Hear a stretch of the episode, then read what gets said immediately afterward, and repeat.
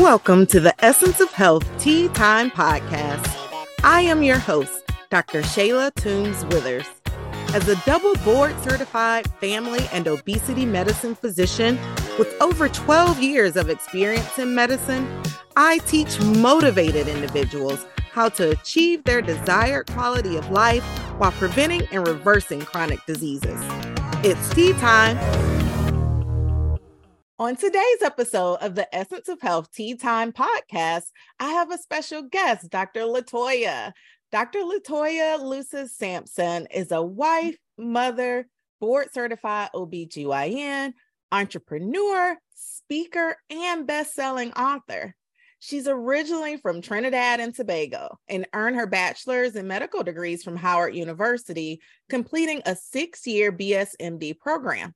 She trained at Pennsylvania Hospital in Philadelphia and currently lives with her family and practices in Northern California. Dr. Mm-hmm. Toya, as she is known on social mm-hmm. media, found her path out of burnout through entrepreneurship and now uses her social media platforms to educate women so that they are empowered to take charge of their reproductive health and advocate for themselves. Thank you so much, Dr. Toya, for joining me. Thank you for having me. I am so excited. Yeah, yeah, same here, same here. All right. Now, so Dr. Toya, as we mm-hmm. dive in, now you've been an OBGYN and a mom. Mm-hmm. What are some of those more common things that you have witnessed or even experienced yourself as it relates to concerns for the complications that Black women experience when giving birth? Yeah. So I feel like one of the biggest things is the lack of diversity of the people that are taking care of us. You know, when you go on a labor and delivery unit, everybody's white, everybody looks the same. Um, the nurses, most of the doctors. I've been privileged where, you know, my residency was very diverse, my last job was very diverse. But, you know, once you get out of your bubble and, you know, going to Howard, it's very homogenous. And what you find is that people have certain mindsets. They are focused on equality and not equity, which is really important for us. And there's not a whole lot of cultural competence that comes with, you know, a workforce that looks like this. So it lends to things being ignored, people not being believed, and then the complications come. And, you know, the more you know those things can happen in a passive person who thinks they're a good person but then you add on the people who are actually racist right and you get the complications that could easily be avoided. Right, right. And that's so true, especially, you know, coming from Howard, I can understand that for you, how that may have been different. I went to Tennessee State, also an mm-hmm. HBCU for right. undergrad. And so, yeah, and then seeing that total difference to even just how you interact with your classmates and how you mm-hmm. interact with your professors, even just on that level when you're coming from a more HBCU type of atmosphere to one where you are then truly the minority and you and you feel that and, and you feel like you're treated that way way, which we know in in the realm of maternity and childcare, though, can have some very devastating consequences. So, yeah, definitely important to be aware of those biases for healthcare workers. I know there are some employers, thankfully, who are instituting some bias training and making it mandatory. Is that going on where you are? Too? Yes, and you know, I'm in the state of California, and there have been there has been some uh, change, actually spearheaded by Mr. Johnson, the person who started Four Moms, four Kira Four Moms. He lost his wife uh, a few years ago, and then took up the role of advocacy. So he's done some amazing work, and that that has led to changes here in California, where they've made some of the training mandatory. But I you you've been to trainings like that, or not yep. even specifically, you know, uh, uh-huh. bias uh-huh. training, right? You've been to training. Uh-huh. It's so easy to zone out. It is. Um, if even if the topic is not as quote unquote controversial as race and bias and things like that. So if you already think you are a good person, you know, a good person, right, and you have this natural reaction to the topic of race, of mm-hmm. defensiveness, and sometimes anger, or if you're just flat out racist, how much is that really going to help? Yeah. It's not, I'm not saying don't do it, but right. I don't know how far that will get us. It is one of those things where I always say anti-racism is, is not a passive thing it is active you yeah. not just you don't only have to recognize your own biases recognize what is happening around you but you have to act on making things better for the people right. around you you have to check your colleagues you have to check your family mm-hmm. right so the trainings are great and they're yeah. necessary yeah. but i don't know that we could hang our hat that that is the only answer right. and that to, is so true we definitely can't use it as up oh, well we check that box right. you know like the, the cme's you and i do every right well, we check that box off you know right. right and you know i'm afraid at a you know c-suite level that's all they're going to do right it's right. just going to stop there mm-hmm. so hopefully we can continue to have this, these conversations and continue moving things forward yeah, that is so true. I will say, just uh, piggybacking off of with those trainings, one that I actually did that I felt was pretty impactful, even you know, as a black woman, was right. um, with a it was a FQHC I was doing some work with, and the CEO at the FQHC they actually brought in some individuals to do the the bias training, the mm-hmm. anti-bias mm-hmm. training, and the people that they brought in, it was definitely not one of those you can kind of just sit through and watch the right. Zoom because they made you right. You had yeah. to you know answer and be engaged and be right active and i appreciated that and the mm-hmm. ceo took it you know a step further and made it mandatory like there was no no you weren't going to take off or right. you know so you had to be here or there it was mandatory during your paid work hour so mm-hmm. you, you know, take those excuses out of it. Yeah. And it was very active and very, you were put, you know, eh, hands up on the Zoom to respond or whatever. Right. so, yeah. So it is true, like you said, where it does have to be, you have to be an active participant. Yes. And then even beyond that, you have to be able to speak up on behalf of your other colleagues mm-hmm. and when they're doing things that are not kosher too, as well. Right. Yeah. Yeah. And now, often in medical training, so we aren't really exposed to alternative forms of healthcare services mm-hmm. and treatment. I will say we did at my residency program at University of Cincinnati, we did have one midwife who was actually on our staff, and it was mm-hmm. great just to see the way that she practiced in comparison to our attendings um, in the way that they practice. And then just over the years, I have met and experienced the work of doulas too within the care experience. So, what are your thoughts on incorporating non-physician birth workers into the mm-hmm. birth care experience? I think it's actually essential, especially in the United States, where it's so different than most other industrialized countries, where midwifery care is the standard. And obstetricians like myself are there for surgeries, emergencies, things like that. Um, it's the, this is data fact proven that for a low risk individual who is giving birth, you are more likely to have a vaginal delivery if you're taken care of by a midwife. And recently, Department of Health and Human Services came out with more data. Where they had a report that showed, again in the US, for Black and Indigenous birthing people and their babies, the mortality and morbidity is decreased when doulas are involved in their care. The patient experience is improved. So you have the data now that people have known for many years that having these services and these non-physician birth workers are very important where i feel like i think it doesn't get a lot of press and is not talked about enough is the very wide gap, the, the tension that there tends to be between the physician community and the non-physician birth workers, and for reasons that well deserved.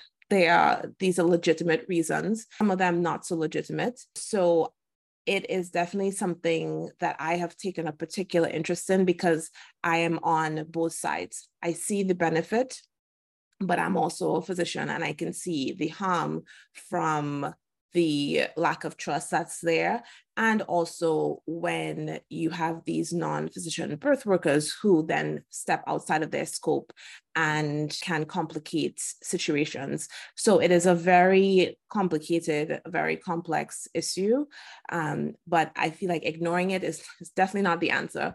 It needs to be addressed head on. But you know, to answer your question, I think they are really essential for improving the maternal um, health outcomes in the US. Right. Yeah. Yeah. And I, I, certainly agree with you there. And just for our audience, can mm-hmm. you get down a little bit more in terms of the types of midwives? Like here, mm-hmm. where I am in the South, we actually have, you know, certified nurse midwives and then we mm-hmm. have lay midwives. So can you mm-hmm. break that down for our audience? Well, there are actually a ton.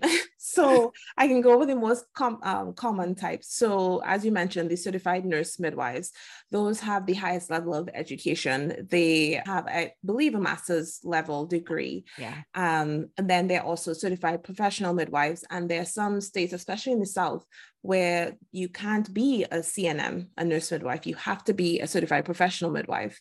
So even if you uh, CNM up north and you go down south, you actually have to retrain, right? Oh. Um, yeah, and then I was not aware of that. Yeah, yeah. A lot of midwives don't like the term lay midwives because it actually encompasses a bunch of different types of midwives. So there can be the direct entry midwives. They can, and I'm forgetting a bunch of them, but the connotation tends to be when you use the word lay midwife, that is somebody who is completely untrained and just woke up one morning and said, I want to be a midwife. And that's what I used to think before I started to dig deeper. There are definitely right. people that are doing that. Yeah, but most of them are doing apprenticeship. And when I say lay, right. lay midwife, yeah, I should yeah. clarify that. I mean those who so, are, have come more by apprenticeship right. versus the ones who have a nursing background, like you. Yeah, but I have I have definitely gotten some interesting feedback when I use that okay. term. So I just wanted yeah, to put it to out there. Right, right. Yeah, before I get the emails, right? Right. you know, somebody did check me. I, I must say, mm-hmm. I was like, okay, I, I didn't need anything by it. But again, ignoring things I don't believe in. So yes, there are people that wake up and say, Hey, I'm gonna be a midwife today. Let me deliver your baby. But like you mentioned, and that speaks more to the history of granny midwives and black midwives in this country. That's how it went right? They you were trained by apprenticeship. So there are a couple different designations of midwives that don't necessarily have degrees and didn't go through the typical nursing like you have to be an rn first and then this and that and that. So yeah there are quite a few and um, the nursing organizations like a1 they have it broken down and things like that. So you can see the different designations. And I think that's also very important for patients so that they know what they're getting, what they right. want from their midwife experience. Right. Yeah, that is so true. And and that's really what it boils down to, you know, for the patient to understand and know what the qualifications are, you know, of that individual as well as what their experience may have been so that you are aware and well informed and you're going into this thing uh, with having the birth of your baby and your birth experience. And then break it down even a little bit more for us. Now, what is the difference between a doula and a midwife for those people who aren't aware? Yeah, so a midwife is a medical professional. So they have they have medical training, medical medical education, even if it's through apprenticeship. A doula is a non-medical support person. So they're giving support before, during, and after labor. And they tend to be the ones that spend the most time with the birthing person.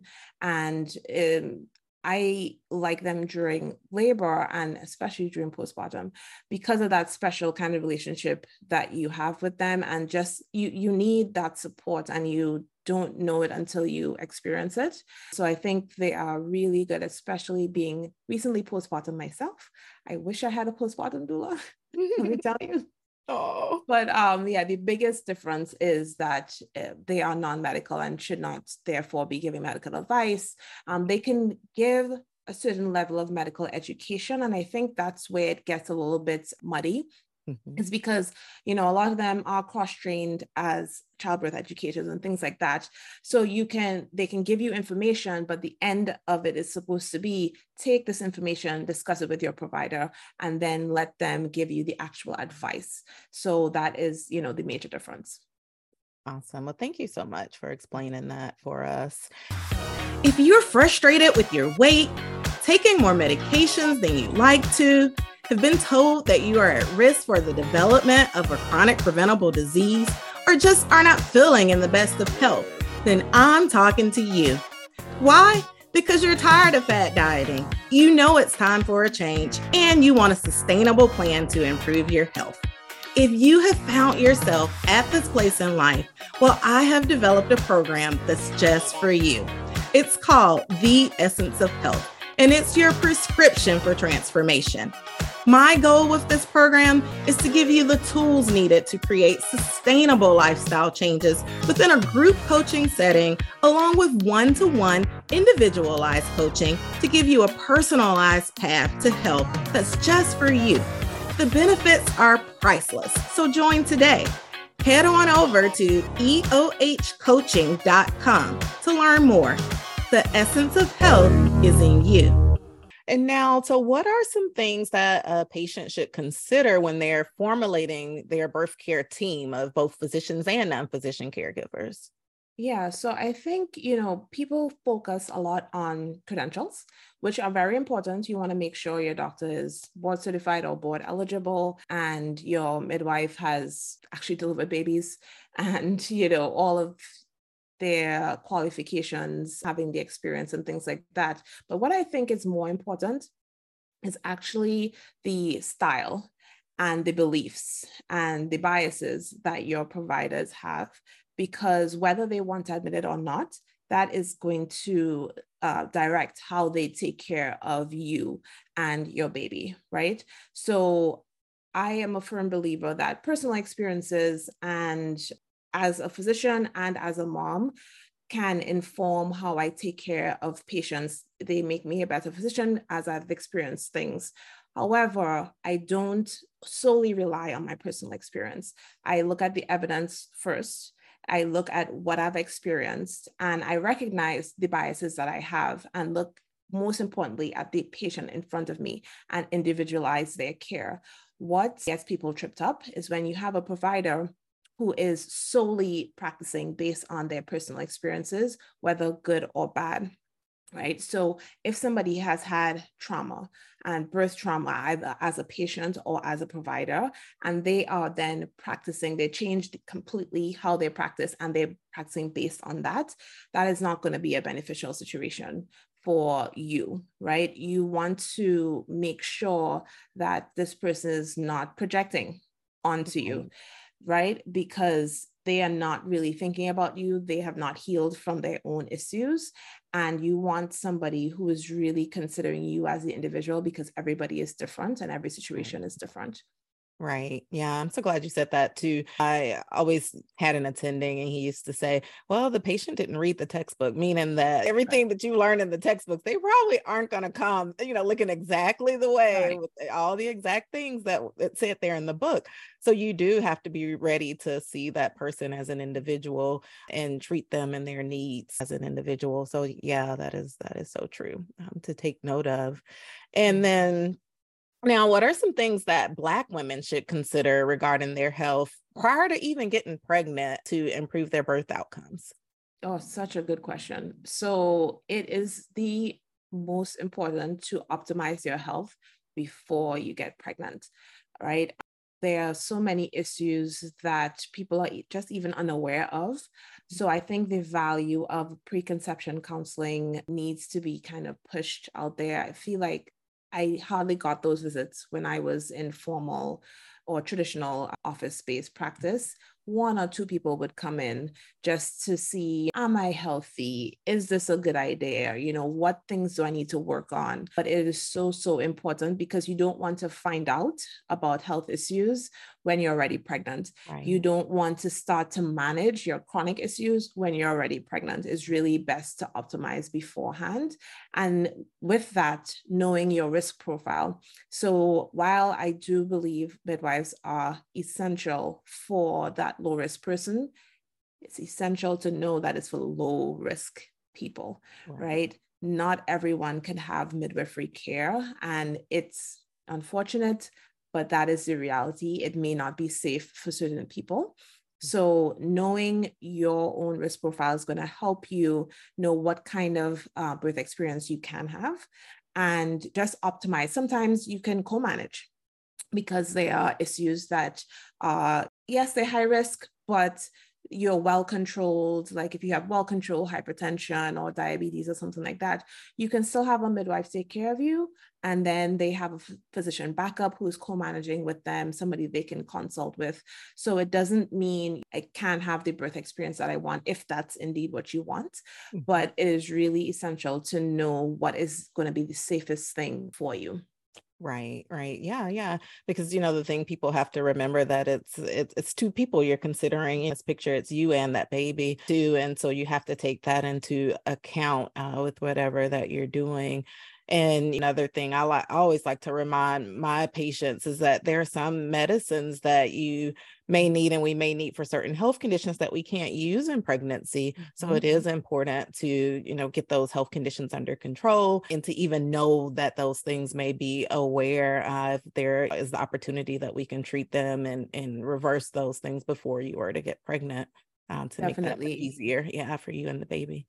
Yeah. So I, you know, I, as you said that, a thought came to me of a friend of a friend who wasn't trying to get pregnant, but it was one of those things i'm sure you hear this all the time well if it, if it happens i'll be happy well mm. that's great but if you're on medications that are actually contraindicated in pregnancy then that's kind of a big deal right because right. you'll be happy about your pregnancy but then you would have inadvertently put the pregnancy at risk by taking this medication mm-hmm. so you really need to let you know if you have chronic medical problems let everybody know hey, there's a chance I could be pregnant so that they can have you on the right medications and things like that, or be on birth control, right? So, right. you know, that part is really important. Right, right. So true. Yeah. And now, so how can both physician and non physician birth workers be helpful in the postpartum period to further prevent maternal complications? Yeah. So, you know, it's difficult for physicians to be as present as non-physician birth workers and whenever i talk about the realities of healthcare in the us system we always get a lot of hate right but yep.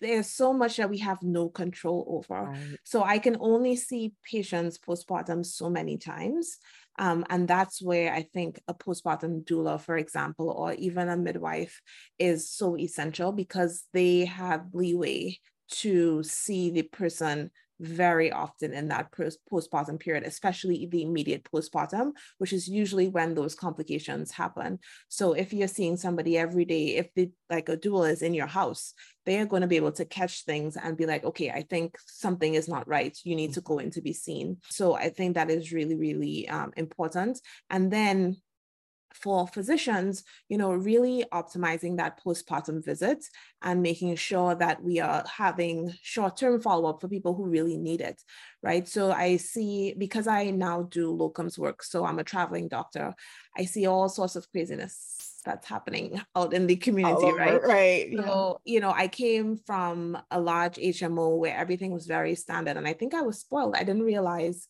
how you know the high quality of care that we were providing you know for an example if you have a high blood pressure problem during pregnancy within seven days usually earlier you need to be seen in the office for a blood pressure check right? That's non-negotiable right? People are not being not being seen until they're six weeks and they're on these meds and they don't know if they should stop and all that those things. So it is important for us to all also stay up to date in what is appropriate for care for our patients in the postpartum. And then when they actually do come in for that six weeks, not just being like, here's some birth control. Right. There's a lot more to evaluate for our patients, and we really need to do better by them. Right, right. Yeah, because I find that too. A lot of women just I don't know if they just are unaware or even we as physicians haven't done our job to make them aware that those pregnancy complications can still occur after birth. It's not like you give birth and then magically all of your risk right. and all of your complications go out of the window. Those things right. can still occur for several months up into a year afterwards and still be related to that pregnancy. So yeah, that follow up is it's so important to know um, and be aware of and do. Yes. And I tell you again, I am three and a half months postpartum. Get yourself a postpartum doula. I wish, wish I had one gifted uh-huh. to somebody who, right. you know, is pregnant. It's, yeah, having help yeah. is essential. It is, yeah, because even, you know, even though you're a physician and you're OBGYN, you know, specifically, so you know those things to look out for and to do, but it's a total game changer when you've got this little person at home, you're tired, you know, you're overwhelmed and stressed from that. And so you're not even thinking even clearly for yourself. So it's it's helpful to have that help and support there for sure. Yeah. Yeah. yeah. Just an extra set of hands. You know, right. everybody's overwhelmed, everybody's tired a fresh set of hands to just help and pick up the slack would be really yeah. nice. Yeah, yeah. All right. And so, what is one thing that you would like for everyone to know regarding improving the birth experience for Black women? Yeah. So, I think just acknowledging and really acknowledging that there are these issues that are out there, right? If somebody is if a black woman is telling you her experience believe her right? Because i have seen it with my own eyes. People don't believe that it's as bad as it is out there right? So the first step we can't really change anything if nobody is acknowledging that these problems exist. And i think we really just need to start there. It sounds so simple but i i see it on a daily basis that it is uh, the biggest problem still especially during black maternal health week i saw posts from people on linkedin blaming uh, domestic violence as a bigger well it was a bigger killer of black women. So why are we talking about race? And it's just like oh god was that appropriate? Like right. you yeah. know it's it's not less important but right. you're kind of deflecting you know mm-hmm. that what about ism. Yeah, well, what about this? What about exactly. yeah? What about me? What about right? So when we are in these spaces and we care, it's easy to think that everybody is talking about this and everybody else cares and everybody gets it, but a lot of people still don't right so we need to continue doing our work continue talking about it continue caring so that we really get the message out there and people are starting to acknowledge that this is happening so then we can get to the action part of it so that we can make that change Right. Yeah. Yeah. You know, we saw not that long ago within the media where Serena Williams, you know, mm-hmm. after she had her baby, and thankful that she did, she openly discussed you know what her experience her birth experience and the complications she had and how she wasn't listened to and you right. see this woman you know she's a professional well-known woman and even then it just highlighted what we're talking about here uh, the biases that occur uh, with black women and and contributes to why we have some of the highest uh, maternal death rates and, and complication rates surrounding birth. So yeah yeah. Yeah and i mean she's pregnant again. I I don't know oh. that I would have recommended that. But... I didn't realize that. Yeah, yeah. yes. well, well, I hope things go much better for her. I'm sure she's yes. gonna have such a heightened awareness this time right. too. Yeah. I remember seeing, I watched a documentary about her and she said she loved being pregnant. I can't relate to that, uh, but I really hope that she has a very safe delivery. right, for sure. All right. Well, thank you so much, Dr. Toya, for coming on the show. Now, tell my audience how can they connect with you more? Yeah, so I have a brand spanking new website. So you can find me at drtoyaobgyn.com. That's D R T O Y A OBGYN.com. And I am on all platforms at Dr. Toya OBGYN. I made it easy. Everything is the same on TikTok, Instagram, Facebook, and YouTube. Awesome. Wonderful. Well, thank you so much for coming on the show. It was great to have you. Yes, thank you so much for having me. It was great. Thank you. Thank you for joining me today on the Essence of Health Tea Time podcast. Click the subscribe button on your favorite podcast platform so that you never miss a moment of the Essence of Health Tea Time podcast. Check out the show notes to obtain your free tips for healthy living guide to get you started on your health and wellness path. Follow me on social media at Essence of Health Wellness Clinic on Facebook, Instagram, and YouTube and at dr.tw at EOHWC on TikTok. Interested in becoming a member of the Essence of Health coaching program? Well, head on over to www.eohcoaching.com. The essence of health is in you.